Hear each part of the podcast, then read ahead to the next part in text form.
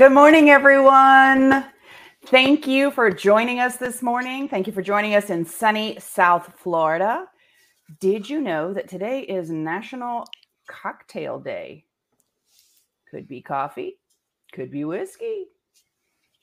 One will never know. Just kidding, just kidding. This is my good morning coffee with all my Disney friends on my coffee cup. Because, you know, Floridians were all about Disney. Anyway, good morning. So on our last episode, we took a pause from compliance to chat about the No Surprise Act, right? And I couldn't thank Kimberly enough for being on the show last time and talking about this new process that's coming about and how we can find out more information. But we are going to get back on track with compliance today. And over the past few episodes, we have chatted about policy and procedures. You know, what are we supposed to do and how are we supposed to do it? We also talked about auditing and monitoring, you know, making sure that we're checking our LCDs, our NCDs. Are we really documenting what we need to be seeing? We also chatted about education and your selection of education and how we can find out more information and going to webinars and participating with our local AAPC chapters and all kinds of areas. So I thought we would kind of move into the next element of compliance. You know, those are all elements of compliance. So I thought we would move into communication today. So who better to join me to discuss communication within compliance than Kaitlyn Brock, the black belt of networking. Yeah, I know. Okay, that was a little cheesy. I had to. I'm sorry, Kaitlyn. You know, I know that you've been recently touring a lot of the AAPC chapters and you've been talking about the importance of networking. And I interpret networking as kind of the new form of communication, right? I have a lot of friends that we reach back and forth. So I want to thank you so very much for taking time out of your busy day. Mom, wife, daughter-in-law, amazing coder, right? I mean, the trifecta there. So, Kaitlyn, thanks for being here. Well, thank you for having me. You and I have talked quite a bit just about how important communication is on all facets. So I'm really excited to talk about how it kind of relates to the compliance piece of everything. Absolutely. And I think lots of people, the reason I started down this path is that lots of people feel like compliance is this like really big thing, or it's just admin or whatever. And compliance really has to do with each and every one of us. Once we start looking at it, really what it means. So in today's episode, we're going to chat about developing open lines of communication, how they pertain to compliance within your organization, and take it from that big, you know, I'm getting all tongue-tied this morning. Let me tell you, it was not a great night for me last night. Anyway, but we want to see those different guidelines. Now, you know, you can always find the compliance guidelines on the OIG's website. So OIG compliance guidance, and then it's going to take you to all of the specific compliance guidelines. So we have hospital guidelines, hospice guidelines, et cetera, I could go on. But for the purpose of this conversation, we're going to be looking at the physician's compliance guidance there. So those of you that have never taken a look at it, it comes up as the Federal Registry. It looks very intimidating, but if you take it one paragraph at a time and you read it, you'll see that they're just trying to help us do the right thing, right? That's the total premise behind it. So with that sixth element that we're going to talk about in the compliance program, we're going to run through some of the examples that the OIG gives us, but then we're going to talk about them in real conversation. Sounds good? Yeah, I know I've looked at the compliance plan before, and it can be overwhelming the first time you look at it. So I think our discussion today might help kind of clear up some of those blurred lines. So. Absolutely. So the first thing that the OIG tells us in the Federal Registry is the requirement that employees conduct a reasonable that employees who conduct So I'm not going to be able to say all of this today. I don't even know why. It's just been one of those days, right? You get tongue tied. So poor Kaitlyn was so nervous earlier about coming on, and I was like, no, don't. This is just a chat between you and I, right? So basically what they're telling us here in this component is if you see something, you should say something. That, you know, sometimes you don't have to be 100% sure of it. That's why we have a system in place. You could easily say like, hey, Kaitlyn, you know, I saw so-and-so waiving a copay the other day. And I know that our policy is that we collect all copays. So do you think that that might be an issue for compliance? So I would go to you, my supervisor. I would go to someone else, and we could talk about that. So have you ever been in a situation where you've seen something and you were not sure whether you should say something or not? Yeah. I had a provider that was, I worked with a lot of physicians that did that kind of the rounding, you know, they did a lot of the hospital type rounding, or they went to nursing homes, you know, like I said, outside hospitals, those, you know, those different types of entities where we weren't the primary place of service. So we would get the, you know, we would get like the super bills. So they would tell, you know, they would tell us, you know, the level of service, anything they performed on the patient, et cetera, et cetera. I had a provider that had sent in some nursing home charges, but the patient, one of the patients that was in that list was actually inpatient on the date of service. So I ran and got those, you know, all the other charges that was in that batch, just so I could take a quick look.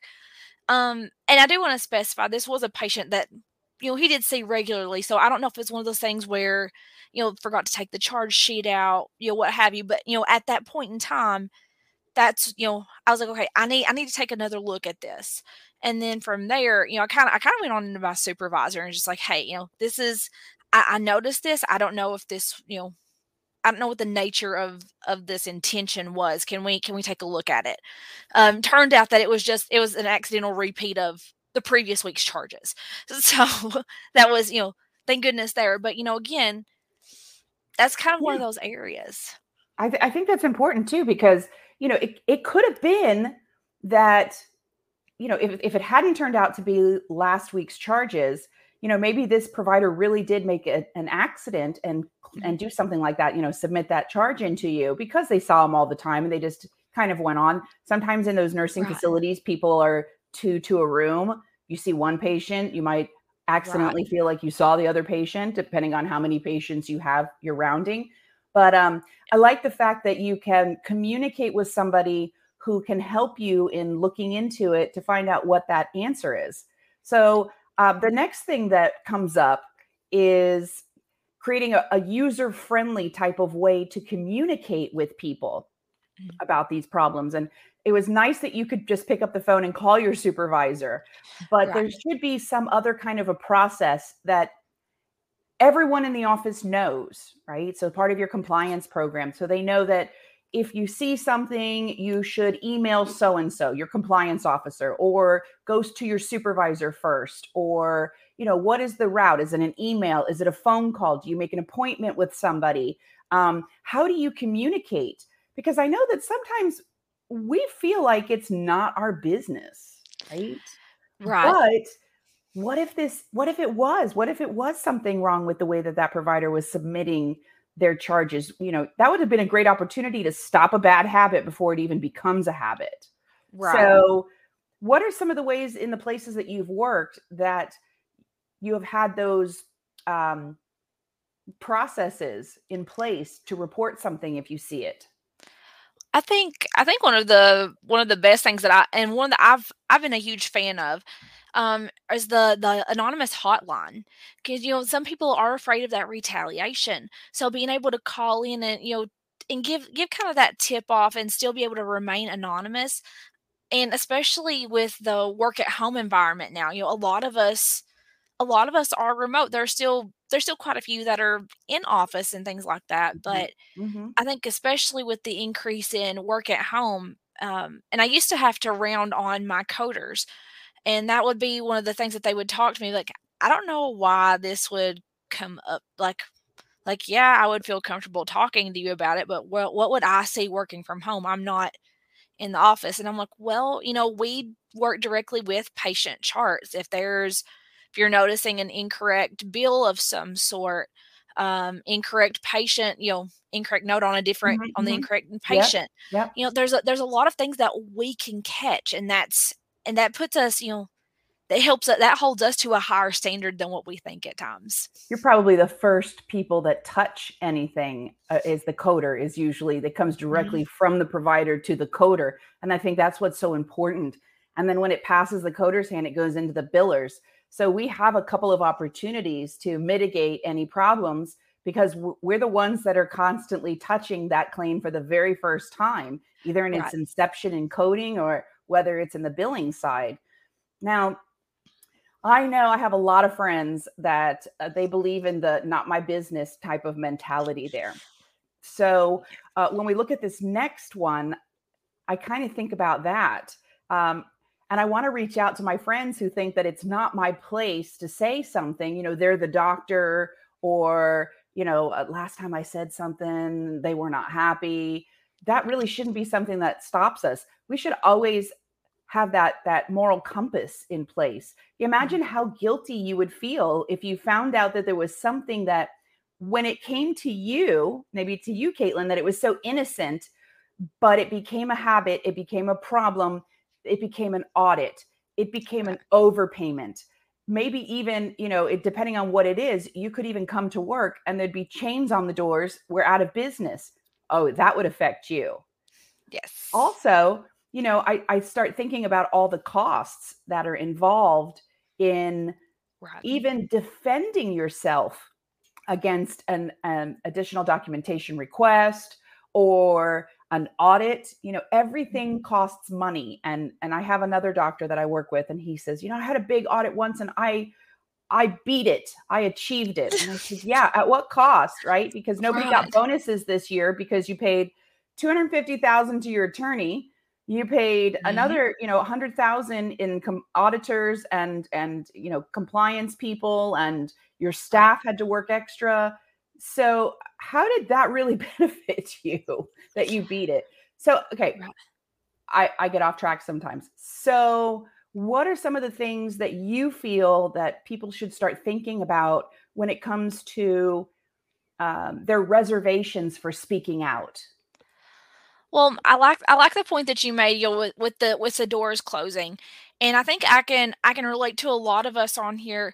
Whenever you find a doctor or a provider that listens to you, that you're comfortable with, I think of the distress on the patient side as well, because I know, you know, I have a doctor that sees my entire family, and if something were to happen and I had to find somebody else, that would really make me nervous, and that puts a lot of stress on the patient side. And, you know, especially when you have those repeat patients, like my doctor's office knows all of us. They know when we come in, they're like, oh, let me see the baby. They grab Kinsley from me, but you know, I've got that relationship with them. So that would I feel like that would hurt, you know, that hurts us as on the employee side, because we lose that relationship, right? And then we also have, you know, on our patient side, we hate having them under that kind of distress. Absolutely. I look forward to those Christmas cookies patients used to bring in. You know what I'm talking about, right? Yeah. You know, and and speaking of which, if there was an issue that they had to do an overpayment, think about all the money that would have to go back. And again, the cost of all of that. How is that going to affect your Christmas bonus, your raise, you know, the practice's opportunity to purchase new equipment? You know, I preach to my students all the time, make sure you get an encoder when you go to work for somebody. Right. But if their money is all their profit is going into defense, then how is that going to affect? It does affect us all. So I think what we should do is realize that compliance is our responsibility. When we don't say something, when we don't talk to people, it directly affects us, whether we realize it or whether we don't. So the Go ahead. Oh, sorry. But you know, just kind of going on top of that. I think two things that kind of go hand in hand together when you talk about compliance is code of ethics. Like where is your, you know, where's your ethics at if you're one of those, oh, that's not me, that's not my problem. Mm-hmm, mm-hmm. Can, you know, is it ethical to walk away knowing that it's non-compliant? You know, again, it's, I think sometimes ethical is a little bit, I don't know how to say it. It's a personal thing, but yeah. I think that people don't realize that, you know, it affects all of us. Any choices that are made in the office, it really does affect all of us. And again, this could be something so minor that, you know, now in your practice, what could have happened is they could have implemented a way, you know, providers must date and initial each one of those charge logs. Mm-hmm. And that way, if the date was not on there, if it got cut off when, you know, sometimes they go and they peel those things off and it's like a receipt and it gets, the date would get cut off, right. But maybe implement a new policy. Providers, all you need to do is date and initial your charge logs. And then there's no question. So it's something simple, like being able to stop a bad habit before it has a chance to grow roots and become that big problem. So I think you're 100% right. Look inside yourself and think, you know, wouldn't you want someone else to be looking out for you, for your position, for your bonus, for your practice, for the patients that you've fallen in love with, for that comfort that you can plan ahead for Christmas and know that, okay, I'm going to have a bonus that's coming in of about $1,500, $2,000 this year. That's what our Christmas is going to look like. So it's important that we do. I know that if we look at the next little element there, this is something that you and I have talked about in the past. And I was not 100% until you broke it down into some options. So what type of processes or procedures or reports should a provider's office be generating or looking at, or what's an opportunity to maybe document certain activities that are happening that we can focus in on and fix or change or make better? So on the clinical side, and those of you guys who work in a clinical office, you've probably seen this before. But anytime there was a clinical error, we would fill out a MIDAS report. So it would actually include what kind, you know, the type of injury, what facility, the department, who all was involved. Was there even an injury, you know, due to? And I would see it. I've seen it several times from in like a pediatric office where the baby was like seven months old, and then they would get the 7 years or older vaccine instead because of, and so, but you know, they had to go through and fill out that report. You know, they would have to call the guardian, who, you know, whoever was the primary caretaker. Mm-hmm. But you know, they have those processes in place for medical errors. So I think developing something similar to that from a billing compliance perspective, mm-hmm. like, okay, so what's the concern? What's, you know, when did you notice it? Who all is involved? And I think another important part is only telling the people that need to know. Yeah. You know what I mean? Just confidentiality is that's what takes us into our next one there. And you know what you were saying about the MIDAS report, I think that can also help out in developing processes for reporting things that you see. So those kind of go hand in hand together, is that then that way you can also do some data mining. How many, you know, not MIDAS, but maybe we call them how many, you know, error reports did we receive? And you can limit, you know, you can kind of stratify those and see, is it a particular provider that's doing this? Is it a procedure that keeps causing this? Is it, you know, you can narrow it down to fix the problem before it gets any bigger. Right. A quality report, Annette, that's the great word, a quality report. Very similar to the MIDAS report there. So thanks, Annette. You know, it does take a village. You're 100% right when you talk about networking. We need everybody. Mm-hmm. We need everybody to help us out, to have someone to bounce off of. I talk to you often. I talk to Kimberly, who was on our show last last episode. Yes. You know, I talked to a lot of people throughout the day, the Queen of Denial. Of course, I reach out to her often when I have something that's not working right. And I've been finding more people that I can bounce things off of in networking, you know, following your lead there. But also, I've been able to make suggestions and recommendations to different practices on some compliance issues because of those communications that I've had with people. I'd be interested to hear if anybody else already has like a process like this in place. Like, is there a certain document that they use? I'd be interested to hear all of their processes for those types of issues. That is incredible. That's what we really need here. And, you know, that also helps us find education on certain topics, because when we see something and we say something, usually there's some education that can go with it. Where did that concern come from? If it turns out that it is not a concern, then we have an opportunity there to educate ourselves. If it turns out to be a concern, there's an opportunity to educate the provider or educate, you know, I have educated medical assistants quite a bit because they help prep the chart. They help ask those questions with the patients. You know, always think about when you've been a patient, you've gone into the doctor's office, they're communicating with you. They're asking you questions. So sometimes they're the ones who require that education I was reading Danielle's comment. I got sidetracked. You all know that if I see a shiny penny, I go bloop. Yeah, Danielle, you're absolutely right. So again, working with your medical assistants, communication, that's how we find solutions to possible problems, potential problems, mitigate problems, eradicate problems, right? So I think this is interesting. So the health system, I used to work for a health system previously, but they would celebrate near misses, like catching them, like people when they would identify them as a near miss, like, oh, okay, so we found this. This is how we can educate, you know, those affected across the board.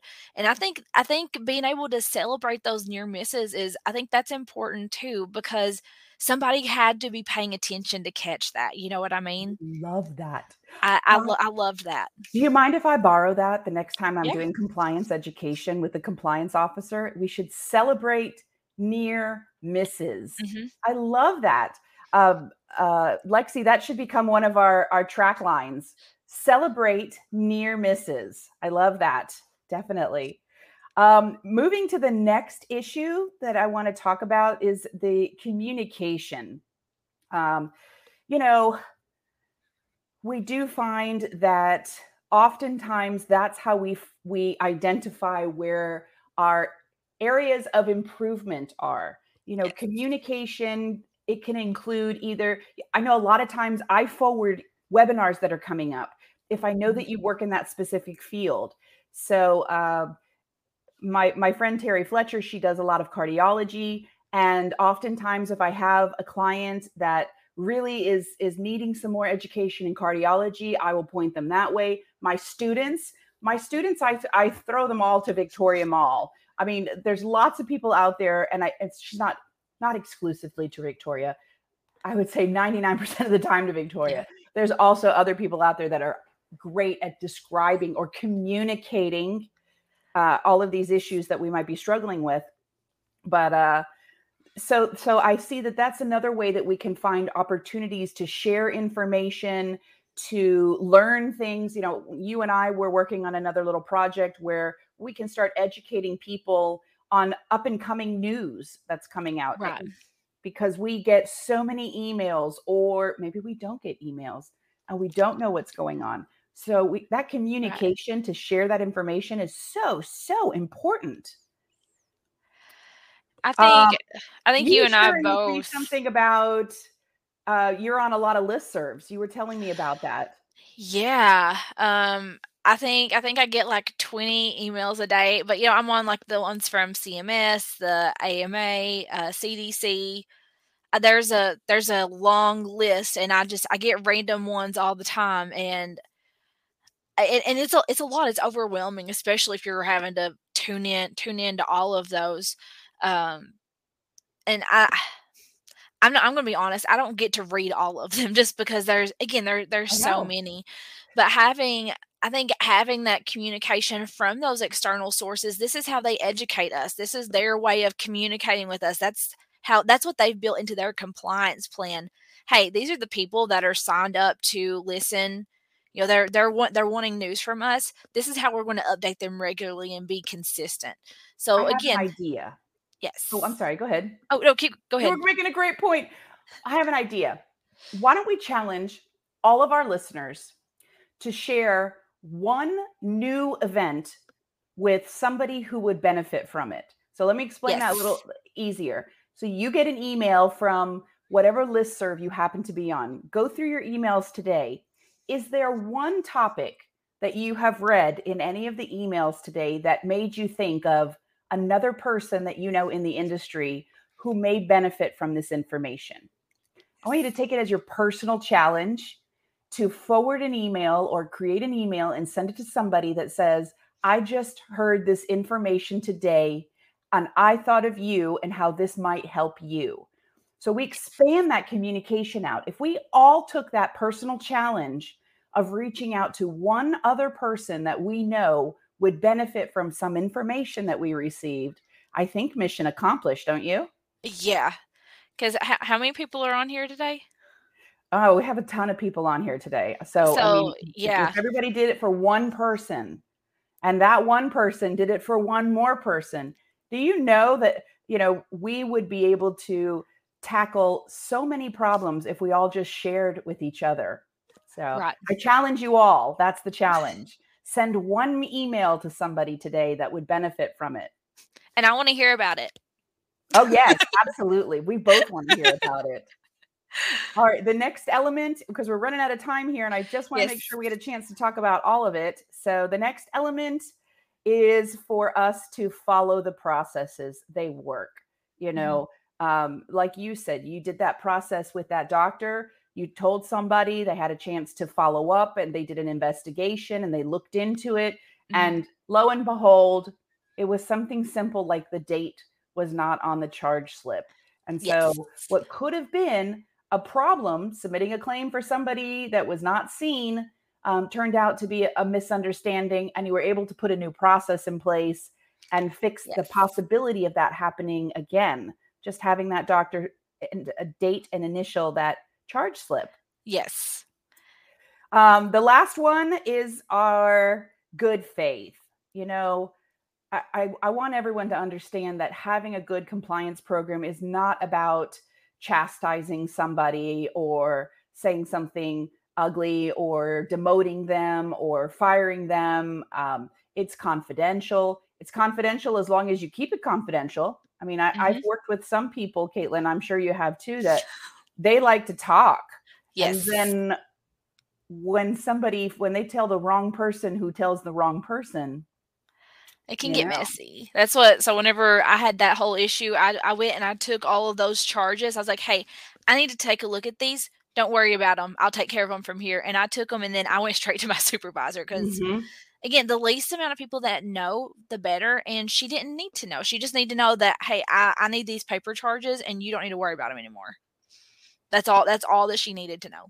Yeah, absolutely. And so that's going to be very, very important that people should understand that you're not going to get in trouble when you do, or you say something that is correct. And you know, we can't make everybody happy. You and I both know that. There's always going to be somebody out there that, you know, doesn't like your hairstyle or doesn't appreciate your personality or doesn't like the fact that you are seeing something and saying something, but truthfully, you're doing it for everyone. Right. So I'm glad, you know, Kaitlyn, we're kind of running out of time here, but I really want to thank you for taking the time to be with us, sharing your story, sharing your experience with us, offering us some tips about the what did she say? The quality reports. Yeah. Those quality reports. I love that. Annette, I'm going to have to seriously borrow that.